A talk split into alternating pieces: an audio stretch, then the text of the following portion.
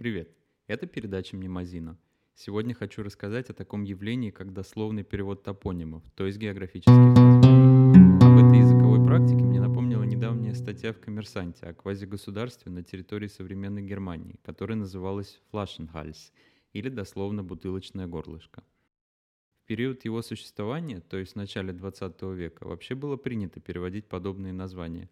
Например, не Кот-д'Ивуар, а берег Слоновой Кости, не Кабо-Верде, а острова Зеленого мыса. Пользуясь случаем, я коротко перескажу историю возникновения государства. После завершения Первой мировой войны часть прусской провинции Гессен-Насау оказалась между французской и американской оккупационными зонами по причине картографической ошибки. По крайней мере, такая версия распространена. Из-за ошибки в расчетах союзников французская и американская зоны не пересекались, так как зоны были круглой формы с радиусом 30 километров от областных центров Майнц и Кобленц. А длина ортодромы – это такое географическое понятие, обозначающее кратчайшее расстояние между точками, от греческого «прямой» и «бег». Так вот, длина этой ортодромы была чуть больше двух радиусов, то есть 60 километров. В результате образовалась территория по форме, напоминающая бутылочное горлышко. Местные жители провозгласили на этой территории свободное государство Flaschenhals, по-немецки Freistadt Flaschenhals, которое просуществовало с 19 по 23 год, в смысле 1923. Удивительно, что государство выдавало собственные паспорта и даже планировало открыть посольство в Берлине. Кроме того, предполагалось установить дипломатические отношения с другими странами, но государство прекратило свое существование раньше, чем это было сделано.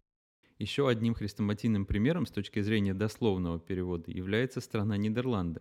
В дословном переводе название означает «нижние земли». Однако по историческим причинам этим термином принято называть территорию, примерно соответствующую современным Нидерландам, Бельгии и Люксембургу, то есть странам Бенилюкс.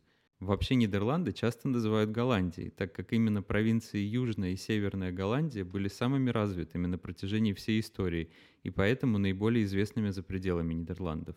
По этой причине во многих других странах Голландии, Холланд, часто называли всю страну.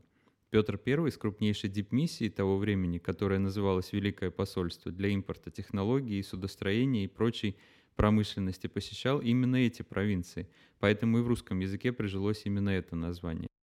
Интересно, что в испанском языке термин «нижние земли» так и остался в том же виде. Страна называется «Países Bajos».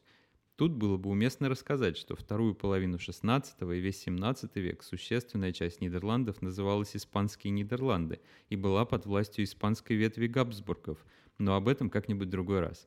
На сегодня это все. До следующего выпуска. С вами из Осло был я, Александр Шершов. Пока.